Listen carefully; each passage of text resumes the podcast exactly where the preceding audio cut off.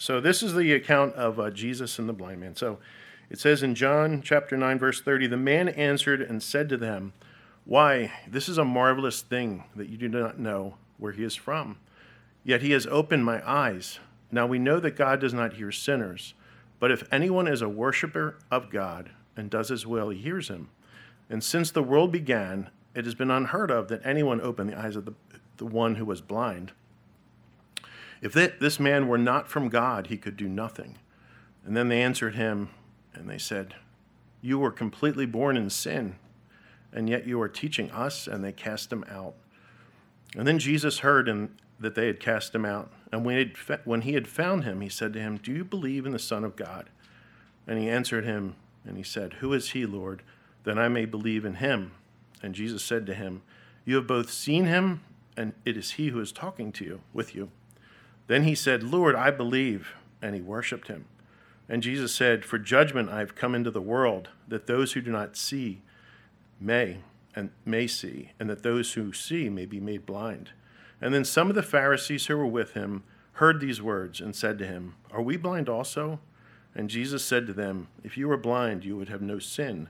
But now you say, We see, therefore your sin remains. So let's pray. So, Heavenly Father, we just thank you for this morning. We thank you for your word. We thank you for your son, Jesus, who seeks to save the lost, Lord, and is always searching out those who need you. So we just ask you to fill us with your spirit. Help us to hear what you have to say with it for us, Lord, and help us to just uh, do your will, Father, and just open our hearts and to you, Father, and to your love and to the love of Jesus. Uh, again, just fill us with your spirit, we pray. In Jesus' name, amen. Okay, you can be seated. So, well, again, it's good to be with you this morning. Um, you know, I think the, the this passage is really interesting because it talks a lot about religious hypocrisy, and I think one of the things that irritates most people in the world, and a lot of times people may blame not coming to Christ, is because there's a lot of religious hypocrisy in the world, right? So you probably hear that, hey, you know, I don't want to do that because they're a religious hypocrite, right? So hypocrisy is a is a big problem and has been for for many many years um, probably since the foundation of the world, actually. Um, but when you look at the, the scriptures here, um, just to, before we dive into ch- to verse 30, if we rewind a little bit and go into the end of chapter 8, um, Jesus is talking in the temple with the Pharisees, and he's uh, proclaiming his deity, right? So he's saying, I am the one who's come, I'm the, the, the Son of God. And he says, Before he said, Most assuredly, I say to you, before Abraham was, I am. And then it says at the end of chapter 8, then they took up stones to throw at him, but Jesus hid himself and went out of the temple and going through the midst of them, and so he passed by. And then it picks up in chapter 9, and it says, Now Jesus passed by, he saw a man who was born blind from birth. And that's really what we want to study this morning, is the character study of Jesus and also the character study of this man who was born blind, and also the character study of the Pharisees and the religious leaders of the day. And so, again, the hope here is to learn and to see what religious hypocrisy can do and how dangerous it really is. And so, when you look at this man when he's born blind, the Bible tells us, uh, chapter 9 tells us that he was born blind from birth. And so, he was a beggar, it also tells us. And so, as Jesus is exiting the temple, he was basically getting threatened with being stoned to death. But his disciples are walking past the blind man. They're exiting the temple, it says. And as he passed by, the disciples said to Jesus, Who sinned, his, this blind man or his parents? And so I'm assuming the blind man could, could hear every word of that, right? So when you really think about when your life is being threatened and you look at Jesus' character, he just didn't fear man. He didn't fear to take his own life he didn't count his own life as dear to himself, right? He was always pouring out his life for others. So here he is being threatened with his life. He's exiting the temple and he's walking with his disciples, and they say, they see this blind beggar, and the disciples say, Rabbi, teacher, does this man sin or did his parents sin? So I thought, I thought that was kind of odd. If I, that were me, I'd be flying out of the temple, you know, trying to find a place to hide. But Jesus takes the time right? He's under incredible threat to be killed, to be stoned to death. And yet he stops. He looks at the man and he says, Neither he nor his parents sinned. But why? Why was he born blind? And he said that the works of God could be revealed in him, right? So that may have been the first time that this blind man ever heard that it wasn't his fault or it wasn't his parents' fault, right? Because all these years, as people passed by as he was begging, they may have been, people may have been hurling insults at him. You deserve this. Your parents must have done something. In that day, there was a lot of, um, I guess uh, you would call it just this thought of the day or, or this notion of the day that if you had some physical ailment or some problem, it was God was getting back at you, right? So for the first time, this man's blind and he hears something, a little bit of a different voice to say, you know what, this isn't your fault. This is because God's going to do something miraculous and amazing in your life, right? So, so now this blind man starts to say, this is a little bit of a different voice than I've heard for years, where I've been mocked, I've probably been made fun of. The religious people of the day weren't really helping him. He was a beggar. And so um, we pick up in uh, chapter 30, I'm sorry, verse 30. But the bottom line is Jesus heals him, right? It's a miraculous healing. The Pharisees now are really outraged at his healing because they tried to stone Jesus in the, in the, a few minutes prior. Now all of a sudden, this man is healed. He goes to the pool of Siloam and washes, which was kind of a, a ritual, religious ritual, or, or and and so he washes, gets taken to the Pharisees, and then they start interrogating him. Who did this to you? Who healed you? And so this man gets up and just states the facts. And he said, You know, Jesus healed me. And he's very honest about Jesus and what he, Jesus has done for him. And so the Pharisees start grilling him and grilling him, interrogating him. Who did this? And so this man starts to gain a boldness as we pick up in verse 30. And the man says to him, Why, he has done a marvelous thing that you do not know who he is, and yet he has opened my eyes. We know that God does not hear sinners, but if anyone is a worshiper of God and does his will, he hears him. And so, again, um, this man now starts to have a rebuttal to the Pharisees, which is, I kind of admired this guy. He's got some, some courage now, right? Most people would just fold under that kind of pressure, right? Because you've got so much interrogation coming, so much heat coming on you. But this man stands his ground and says, you know what? Um, God hears me. You know, He heard me. I've been praying this prayer for years and years and years, and He's the one that answered my uh, my prayers. He's the one that opened my eyes. And so um, the Pharisees get really angry at this, right? They said if they said if you were completely born in sin, I'm sorry, the Pharisees said you were completely born in sins, and you are teaching us, and they cast them out. And so the the the accusation that the Pharisees have against this man is in complete opposite of what Jesus said to him, which in the earlier part of chapter 9 says, Jesus said, Neither this man nor his parents sinned, but that the works of God should be revealed in him. And so it's just interesting to me that when Jesus kind of gives us this hope and he wants to heal us and bless us and save us, that you're always going to have this opposition, right? If we're true followers of Christ, you're going to have a lot of opposition in terms of saying, that's not right. You're a sinner. You have no right being a child of God, right?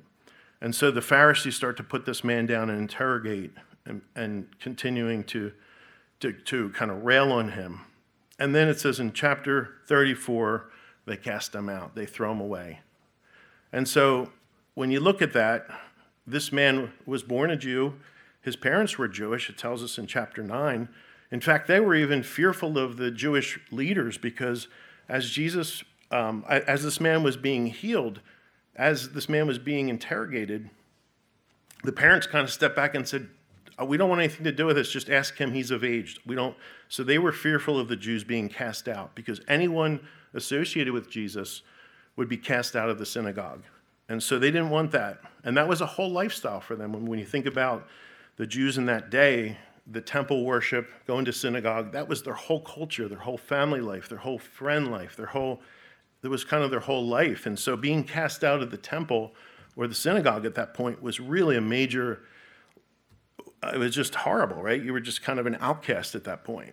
And then you were kind of in no man's land because back then you had uh, Israel and Jerusalem, right? You either lived there and you were a Jew and you were, you were worshiping in the temple and you had your whole protection of your family the temple and everything, or you were kind of the Roman, Rome occupied um, Jerusalem at that time. So you, were, you weren't a Roman, you weren't really a Jew. So who were you? You just lost your identity, right? So, so casting someone out of the synagogue was no small uh, issue or task. So this man's now cast out.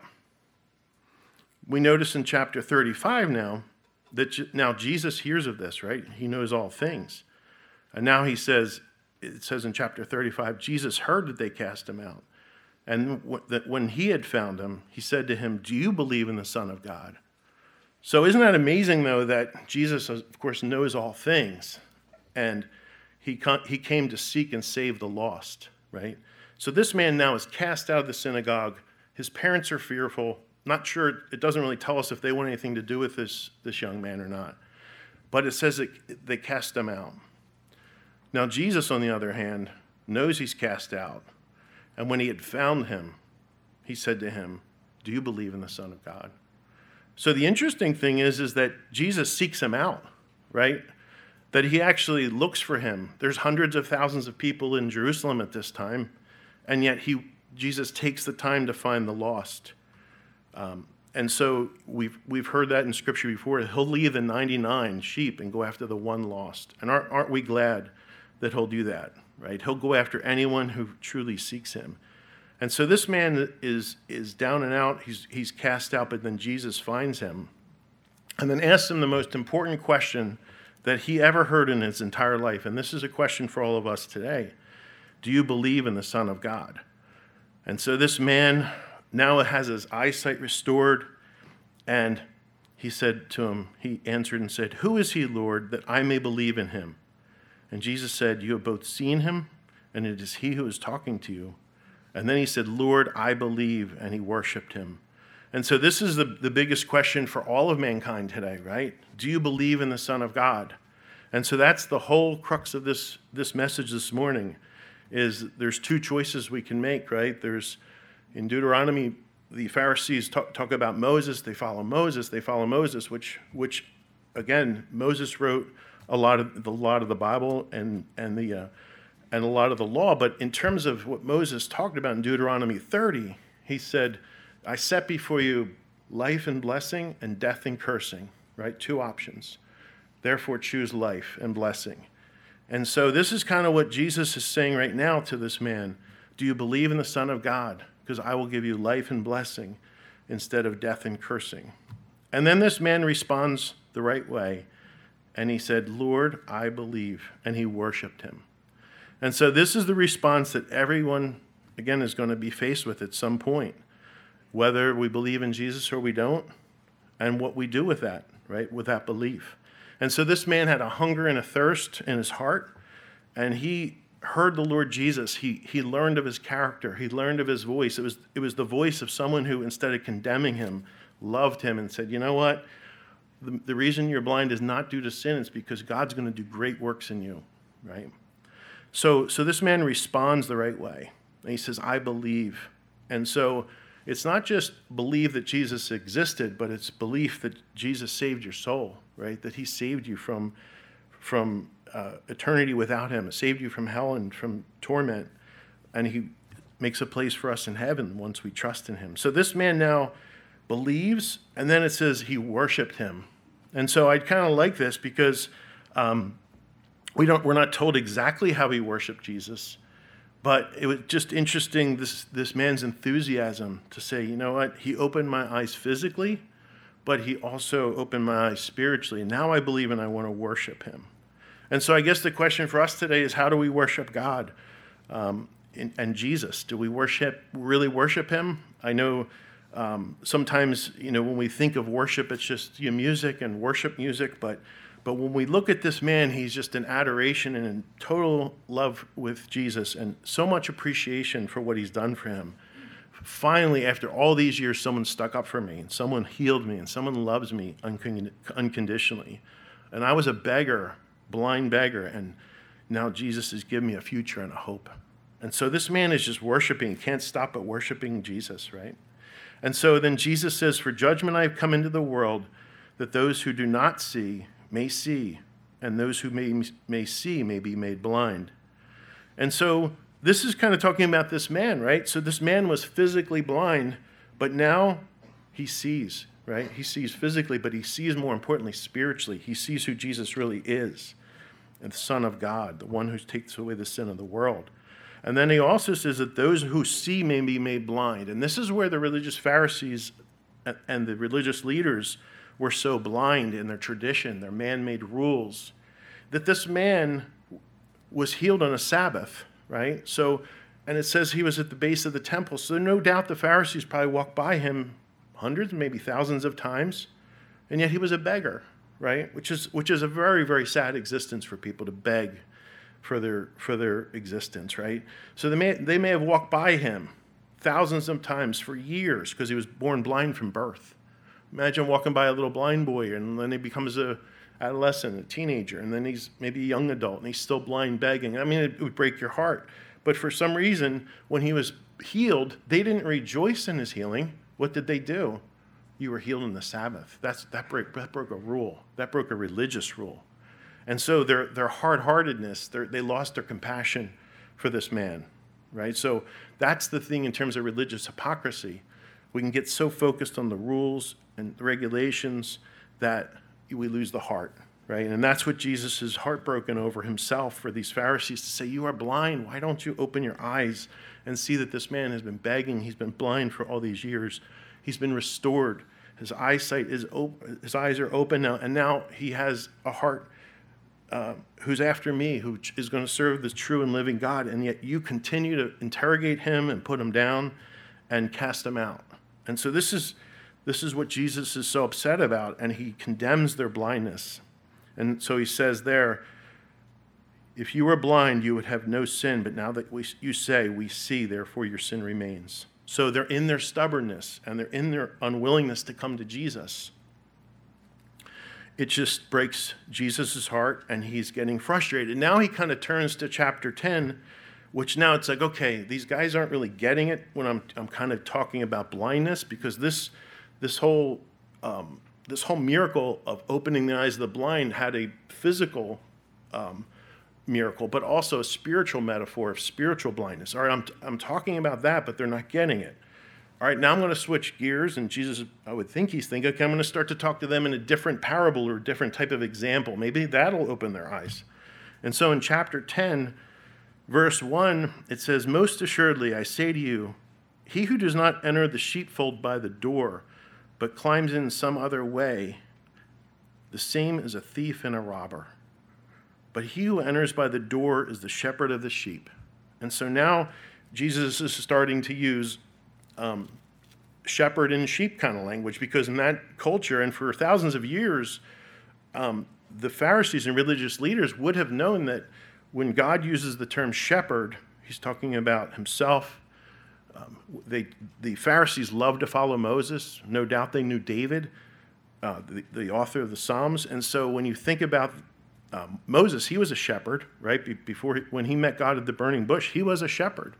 And so David, King David, he was a shepherd as well. And so probably one of the most beloved psalms in all of history is the 23rd Psalm, and it starts with "The Lord is my shepherd." So this this imagery of shepherd and sheep is very, very clear to the Pharisees. And so Jesus is saying, okay, then I would take it down to the most basic level. Let's talk about being a shepherd and a sheep. And if you don't enter by the sheepfold by the door and climb in some other way, the same as a thief and a robber, right? And so Jesus has been his birth and his resurrection and his his um, just has been proclaimed for thousands of years in the scripture. It's it, there's so many prophecies according to the scripture that these Pharisees should have known, but they were blinded to them, right? So, this door that Jesus speaks to is the door that God opened for Jesus to come into this world, but they didn't see it. But there's other thieves that come in in different doors, right? They come in through, it says here, they come in some other way, right? As a thief and a robber. And he who enters the door is the shepherd of the sheep. And so God only has only one way and it's Jesus Christ, and He is the one that sets up the door for us to enter into eternal life. Uh, but they won't believe it. it. They won't believe it. They're just completely blind to it. And He says, But he who enters the door is the shepherd of the sheep. To him the doorkeeper opens, and the sheep hear his voice, and he calls his own sheep by name and leads them out. And so he's the one that is the doorkeeper, right? There's a lot of passages in Scripture t- talking about the door of your heart, right? Jesus is knocking the door of your heart. The question is do we, do we listen and open, let him in, or do we just keep it shut, right? And so this is what's happening to the, the Pharisees, the religious leaders. They're keeping that door shut.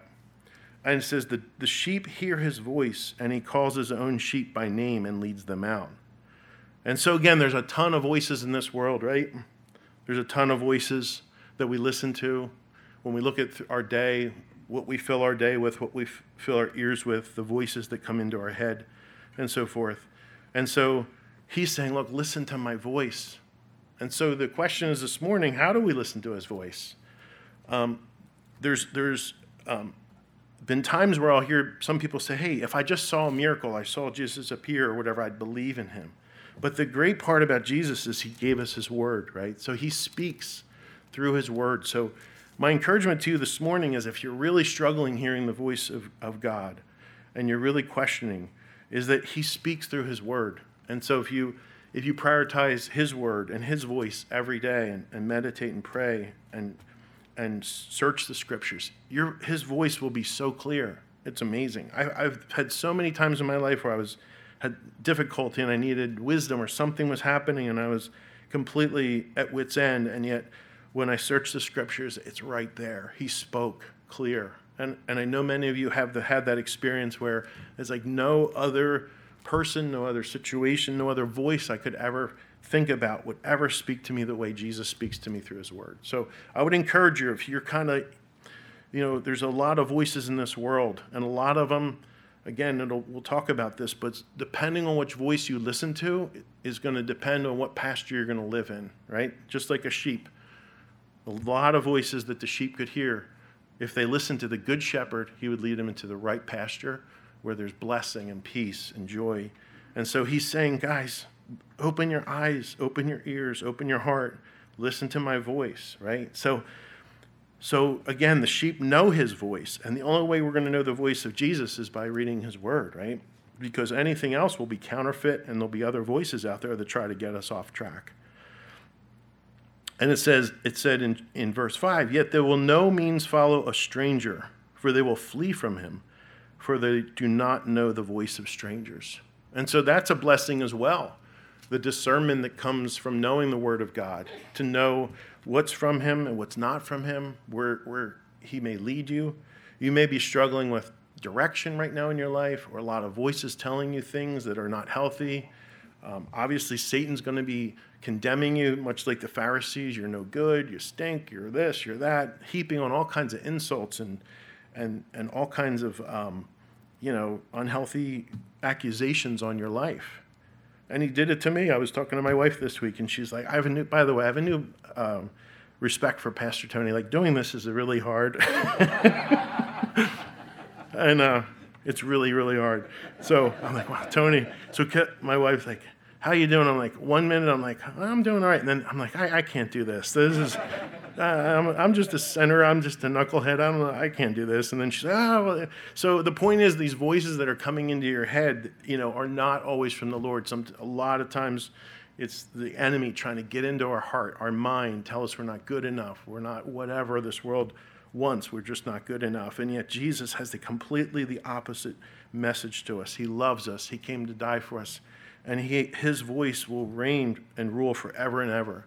And so um, his voice is, again, through the scripture. And wasn't it a blessing last week when Pastor Tony taught in Revelation that when we get to heaven, just the, the, the beauty and, and the peace and the joy of heaven, what that brings. And so um, that without reading that word and studying his word, we would never know what heaven's like. We would never know the beauty of God or the beauty of heaven, right? So so we really need to, to obey his voice and through that study of scriptures, asking for a fresh filling of the Spirit, praying, and so forth. And so this will again help us to understand the voice of Jesus, right?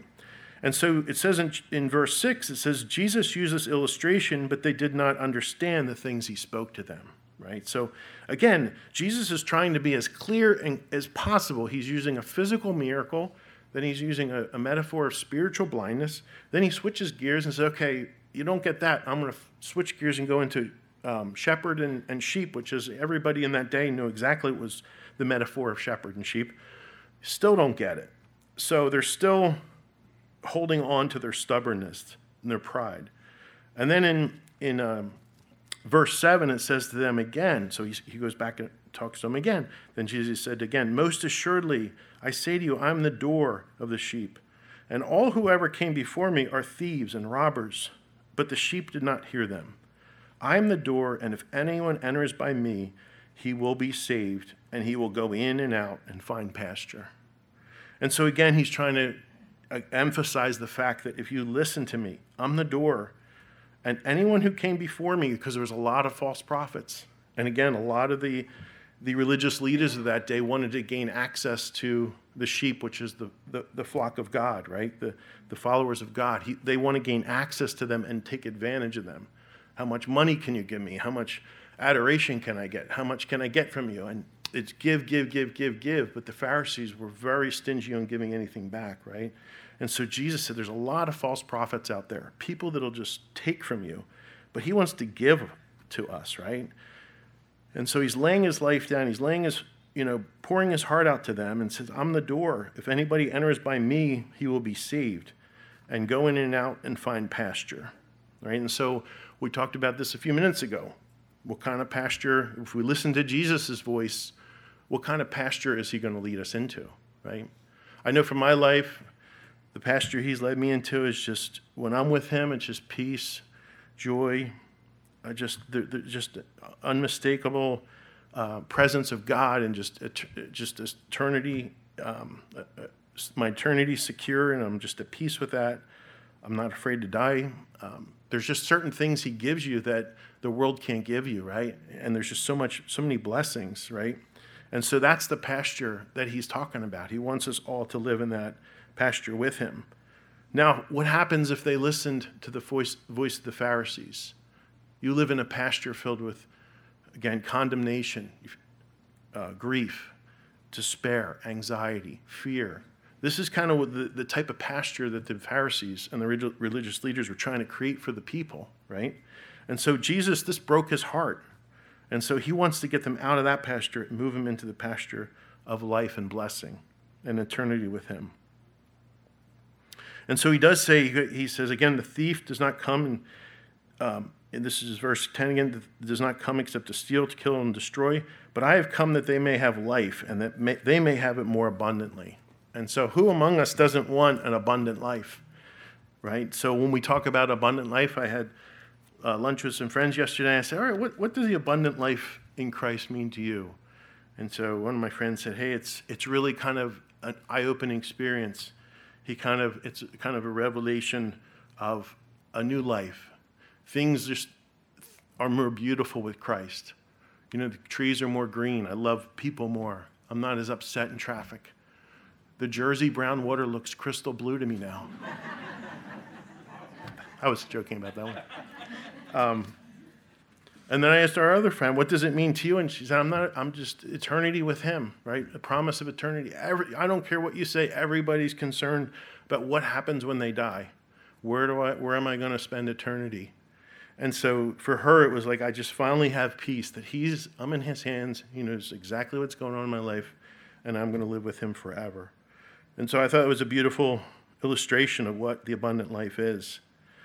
So this week I just had a, just another example of an abundant life. Um, our son-in-law Josh, his grandmother passed away a week ago today. Um, we got to go to her service on Thursday morning and um, talk about an abundant life. I was just blown away by um, just her testimony, just her, her children, grandchildren, friends, people at the church. She just had such an abundant life.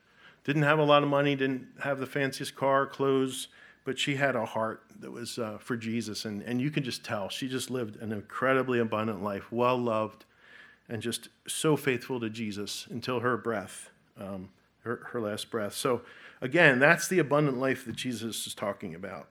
So I guess my question to you is if you feel like you want an abundant life, you're not going to get it following the wrong uh, shepherd, right? Little shepherd with a little S. He'll take you into a pasture you're going to be regretting the rest of your life. But if you follow Jesus, he'll take you into a pasture that you're going to have abundant life. And then in verse 11, he said, I am the good shepherd, and the good shepherd gives his life for the sheep. But a hireling who is not the shepherd, who does not own the sheep, sees the wolf coming and leaves the sheep and flees, and the wolf catches the sheep and scatters them.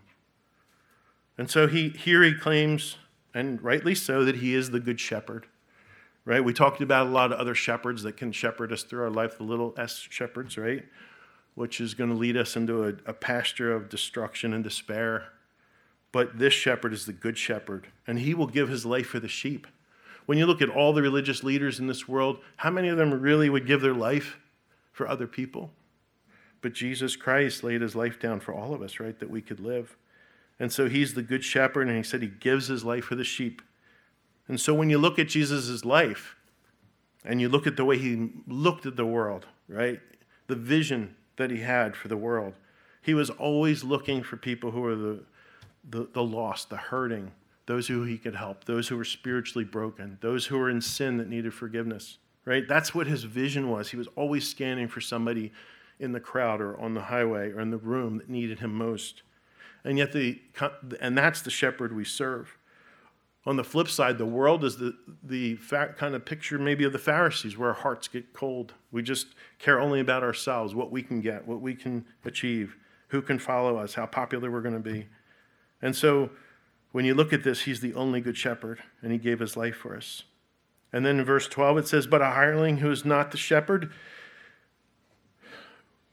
who is not the shepherd, one who does not own the sheep, sees the wolf coming and leaves the sheep and flees, and the wolf catches the sheep and scatters them. And so this is a picture of the wolf, right, that comes.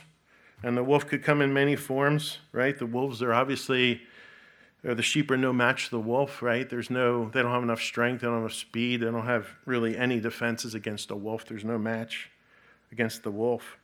But when the wolf comes, and leaves. And the hireling, that's a hired shepherd, just sees this happening, sees this wolf coming into the pasture, and he just runs, right? And so the only true shepherd that really stays and fights for us is Jesus Christ, right? He will stay and fight and defend us, right? And he defended us with his life and his blood. And so um, he, that's why he is the good shepherd. He's the only shepherd that's worthy to follow in our lives. And so the rest of them are just hirelings. They come and go. Here today, gone tomorrow. What's in it for me? Um, and so those, those hirelings are, are gone. And the wolf comes and does what the wolf will do, which is scattering the sheep, breaking the sheep up. And so when you think about it, Jesus is the one who puts people together, does he not?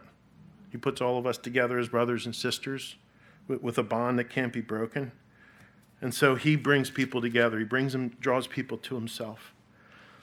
And then in verse 13, it says, The hireling flees because he is a hireling and does not care about the sheep. And in 14, it says, I am the good shepherd, and I know my sheep, and I am known by my own. So he keeps kind of repeating sort of the same kind of theme here about the hirelings and the ones who really know him and are known by him.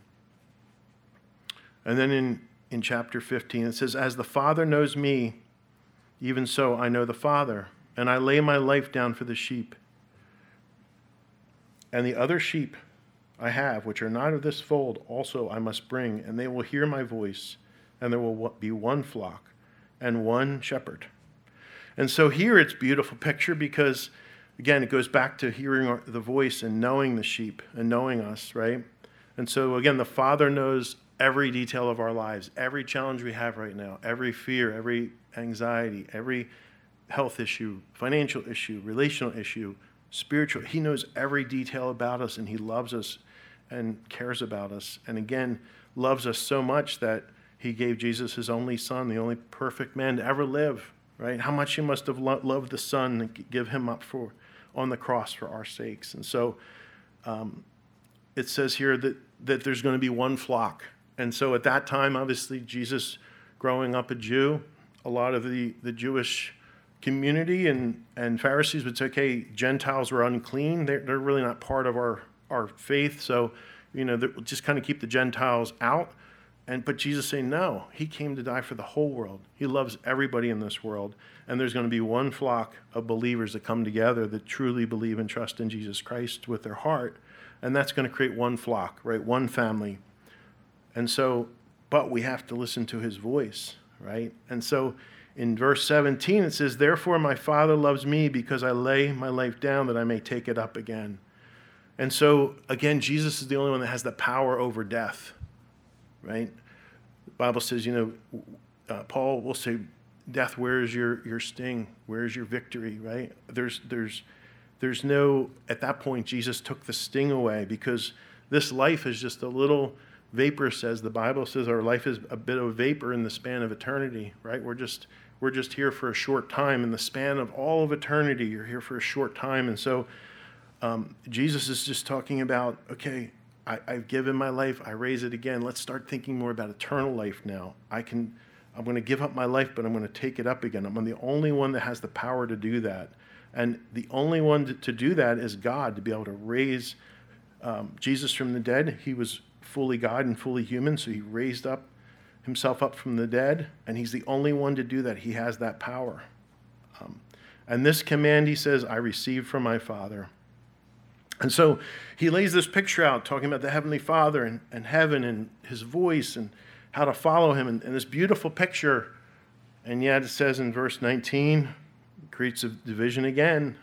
Therefore, there's a division again among the Jews because of these sayings. And many of them said, He has a demon and is mad. Why do you listen to him? And others said, These are not the words of one who is a demon. Can a demon open the eyes of the blind? And so, really, there's going to be two choices. We talked about two choices in our lives. There's a division there, right? The ones who listen to Jesus and believe in him and trust him, or there's others that are going to mock and say, He's a demon. He's mad. Why do you listen to him? And so the world's going to pretty much be saying the same thing to us every day. Or if you're not a believer in Jesus Christ, it might be saying, don't, don't listen to him. He's a demon. He's a madman. Why would you li- ever listen to Jesus? But then there's others that might say, those are, the word, those are not the words of a demon. They bring life. He opened the eyes of the blind. He, he's done miracles. He, he looks to seek and save the lost. He heals and blesses and loves and forgives everybody he comes in contact with. Why would you put him down. Why would you ever say he is a demon? And can a demon open the eyes of the blind? And the answer is no. And now it's going to switch to a little bit of a different topic. It's going to be a different place. So now it says in verse 22, it says, Now it was the feast of dedication in Jerusalem, and it was winter. So now Jesus is in a different, a little bit of a different location here. But he was back in the temple, though. It says in verse 23 it says Jesus walked in the temple in Solomon's porch. And the Jews surrounded him and said to him, How long do you keep us in doubt? If you are the Christ, tell us plainly. And so here we are, Jesus, if you remember from the previous chapter, chapter 8, they're about to pick up stones. The end of chapter 8, they're about to pick up stones and stone him to death on the way out of the temple. He leaves the temple, heals the blind man, has this beautiful picture of him as the shepherd and so forth. And now he's it's the feast of dedication, which is kind of modern day would be Hanukkah um, celebration, and it was winter. It was, the Bible says it was stormy, and he was back in the temple. And so it's kind of interesting that you know the very place they wanted to kill Jesus, he goes back to the temple, right? Because he's a true worshiper. He's not fearing man. He's not fearing what they can do to him. He's not fearing anything that can happen to him. He's back in the temple on Solomon's porch. And so here we go again. The, Jew, the Jews surround him and said to him, How long will you keep us in doubt? If you are the Christ, tell us plainly. And so what they're trying to do here is bait him, because if he says he's the Messiah, um, that, that kind of came, the, the term Messiah came, along with that came some political and, and uh, maybe some, uh, some uh, what would you call it? I guess, uh, military might, right? So they, they were so upset by being occupied by Rome that they wanted a Messiah to come in and be, you know, swords and killing mil- millions of Romans and so forth. They really wanted a physical Messiah that would come back and be a warrior king and, and kill all of their enemies. And so they weren't really looking for a loving, peaceful Messiah. They were looking for more of a warrior Messiah. So they were trying to bait him into saying, okay, he's, you know, are you really the warrior Messiah or not? And so Jesus said, in tw- verse 25, I told you and do not believe. The works I do in my Father's name, they bear witness of me. So it wasn't that Jesus was being subtle about who he was. He was very, very open with that he was the Son of God, that he came uh, in, in terms of uh, through the prophecies of, of Scripture, that he would do miracles. He, he, he would talk to him openly about who he was and why he was there, but they just wouldn't want to believe. They were trying to bait him into saying something that would, they, could, they could accuse him in a court of law and again crucify him. And so they were trying to bait him with this. And he said, I told you, and you do not believe. The works that I do in my Father's name, they bear witness of me. And so, again, when we look at the whole, all the Gospels and all of what Christ has done in the lives of all the people, it's been nothing but blessing, has it not? Everything he's done, it's been forgiveness, healing, blessing, kindness to every soul that, that encountered him. So there was really nothing they could accuse him of, right? Because everything that he did was, was really perfect, right? But he says in verse 26, But you do not believe because you are not of my sheep, as I said to you. My sheep hear my voice, and I know them, and they follow me. And I give them eternal life, and they shall never perish, neither shall anyone snatch them out of my hand. My Father, who has given them to me, is greater than all, and no one is able to snatch me snatch them out of my Father's hand. I and my Father are one. And so he goes back to them and says, Okay, you're just still not believing. You're not getting this. My Father, all the works I do, they bear witness of me. But that you will still not believe because you're not my sheep. And then it goes back again to his voice. They hear my voice, and I know them, and they follow me. And it says this promise in verse 28 And I give them eternal life, and they shall never perish, and they shall ne- ne- ne- I'm sorry, neither anyone sh- shall anyone snatch them out of my hand. As my Father who has given them to me is greater than all, and no one is able to snatch them out of my Father's hand. And isn't it great to know that we're in our Father's hand? Whatever we're going through right, right now, whatever we're going through this morning, it could be a physical problem that you're struggling with that you need healing from, financial, emotional, relational, it could be a spiritual battle. But we're in the, the palm of our Father's hand right? And that really relieves the anxiety. I remember as I was struggling with my faith, kind of as a young man, I went through a lot of anxiety and some panic attacks and some crazy, crazy times. And I thought I, was, I, I know as a believer, I knew Jesus loved me, but it wasn't until I kind of pictured myself in the palm of my Father's hand that everything became peaceful. And I just, you know, for the first time, really surrendered. I was kind of a card carrying worrywart. I don't know if anybody is a is one of those, but I was a card carrying worrywart for years.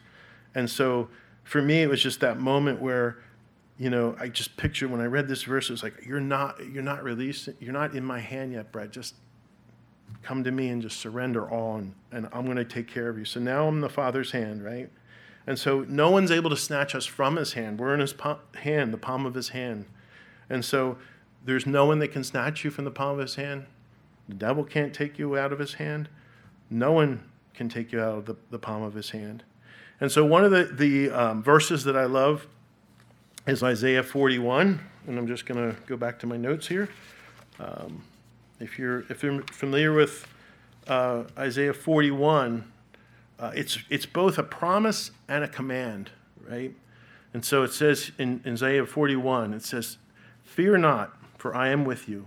Be not dismayed, for I am your God, and I will strengthen you. Yes, I will help you, and I will uphold you with my righteous right hand. I just love that verse because it says, Fear not. This world is gripped with fear and anxiety. People are scared about every single thing that comes down the pike. And he's telling us it's not just a, a suggestion, it's a command. Fear not. And it's a promise. Fear not. For I will be with you. Be not dismayed. That means don't be terrified. Don't be too anxious. Don't, don't, don't just be, be uh, uh, in an anxious state of, of fear your whole life. For I am your God. And he said, I'm going to strengthen you. Yes, I will help you, and I will uphold you with my righteous right hand. So that verse just spoke to my heart, and it's been a blessing. And so this morning, I guess, in terms of some key takeaways, um, number one, you know, maybe some of us are somewhat spiritually blind this morning to certain things that are happening. Or maybe you don't know Christ as Savior. Maybe He's been knocking on the door of your heart. You've been kind of thinking about, you kind of learning about His character, maybe His word, but you haven't really um, given your heart to Him yet.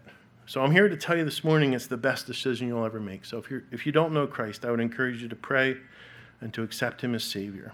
I guess the other thing is, we as believers, if it could be a few months, years, several years, we could start to get to be hypocrites as well. So we have to just pray that, that we can get, our hearts can become hard, right, to those things that are around us, those opportunities to bless people and minister to people. We can kind of be like the, in, in, the parable of the Good Samaritan, you know, the religious people who kind of walk on the other side of the street when someone is in need, right? So if we're getting to that point, just maybe it's time to take inventory of are we, are we getting kind of too religious and not you know, in the right relationship with Christ with a soft and tender heart to serve him the way he wants to be served instead of serving ourselves. And so maybe that's a prayer for us this morning if we're kind of getting to be hypocritical, right? Um, with our faith. Um, third, if, if you're gripped with anxiety or you're in fear or you're worried about something, um, I can tell you just from experience that God loves you. He has you in the palm of his hand, and he'll never leave you or forsake you and He'll always be your God, both now and forever. So let's pray.